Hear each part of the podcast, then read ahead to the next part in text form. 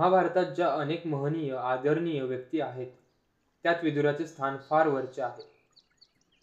तो धर्मनिष्ठ न्यायप्रिय ज्ञानी व श्रीकृष्णाचा एक निष्ठ भक्त होता. धृतराष्ट्र व पंडू या त्याच्या दोन भावांपेक्षा तो अगदी निराळा होता. तो खऱ्या अर्थाने महापुरुष होता. त्याच्या ठिकाणी इतके उत्तमोत्तम सद्गुण का होते याचे उत्तर त्याच्या पूर्वजन्मीच्या हकीकतीत सापडते. फार वर्षांपूर्वीची गोष्ट.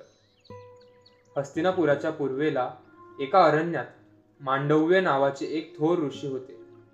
त्यांचा सारा वेळ स्नान संध्या जप जाप्य चिंतन मौनव्रत यातच जात असे.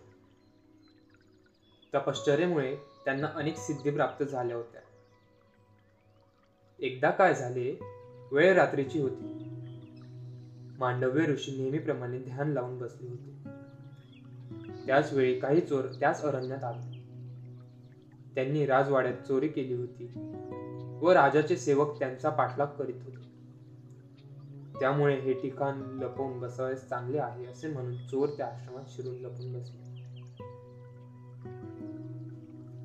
थोड्या वेळाने राजाचे सेवकही तेथे आले. त्यांनी मांडव्यांना विचारले येथे काही चोर आले आहेत का?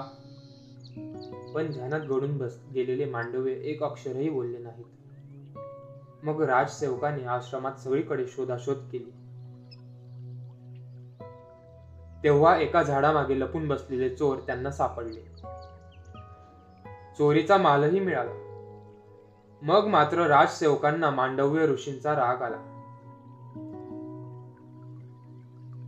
हा ऋषी मोठा भोंदू दिसतो. हाही या चोरांचा साथीदार असावा असा विचार करून त्यांनी मांडव्य ऋषींनाही पकडले व चोरांच्या बरोबरच त्यांना राजवाड्यात आणले. राजाने चोरांना अंधार कोठडीत टाकले व सुळावर चढविण्याची आज्ञा केली.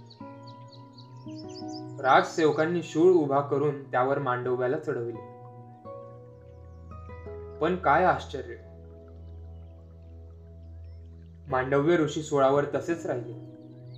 त्यांना काहीही झाले नाही. ते तसेच समाधी लावून बसले. चार पाच तास झाले तरी मांडव्य ऋषी सोळावर होते तसेच.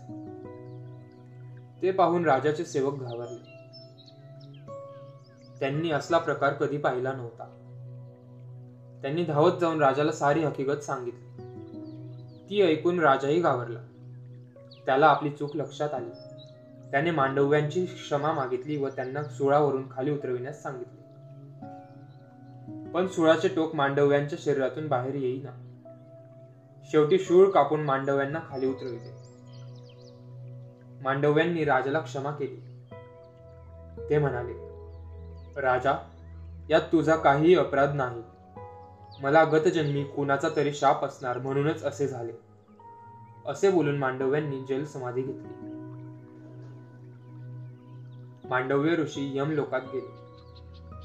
त्यांनी यम धर्माला विचारले यम धर्मा मी असा कोणता अपराध केला होता म्हणून मला सोळावर चढण्याची शिक्षा झाली? यमराज म्हणाले मुनी महाराज तुम्ही लहान असताना एकदा चिमण्यांच्या शरीराला दर्भ टोचले त्याचे हे फळ होय. तेव्हा मांडव्य ऋषी रागाने म्हणाले यम धर्मा लहानपणी केलेला कोणताही अपराध अपराध होऊ शकत नाही. ते पाप असू शकत नाही आणि अपराधाशिवाय शिक्षा करणे योग्य नाही. अरे धर्म असताना हा मोठा अधर्म केलास म्हणून मी माझे सारे पुण्य खर्च करून तुला शाप देतो. तुला पृथ्वीवर मनुष्याचा जन्म घेऊन राहावे लागेल. मांडव्य ऋषींची शापवाणी खरी ठरली.